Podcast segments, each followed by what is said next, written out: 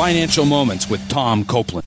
When a business owner gives a personal guarantee for his company's debt, the individual is assuming that his company's profits will be sufficient to service the debt. James 4:13 warns, "Now listen you who say, today or tomorrow we will go to this or that city, spend a year there, carry on business and make money. Why you do not even know what will happen tomorrow? Instead, you ought to say, if it is the Lord's will, we will live and do this or that."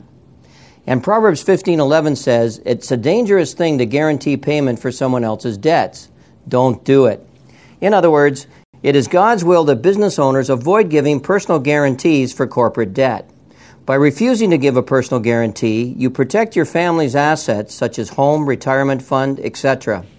Proverbs 14:15 says, "A prudent man gives thought to his steps."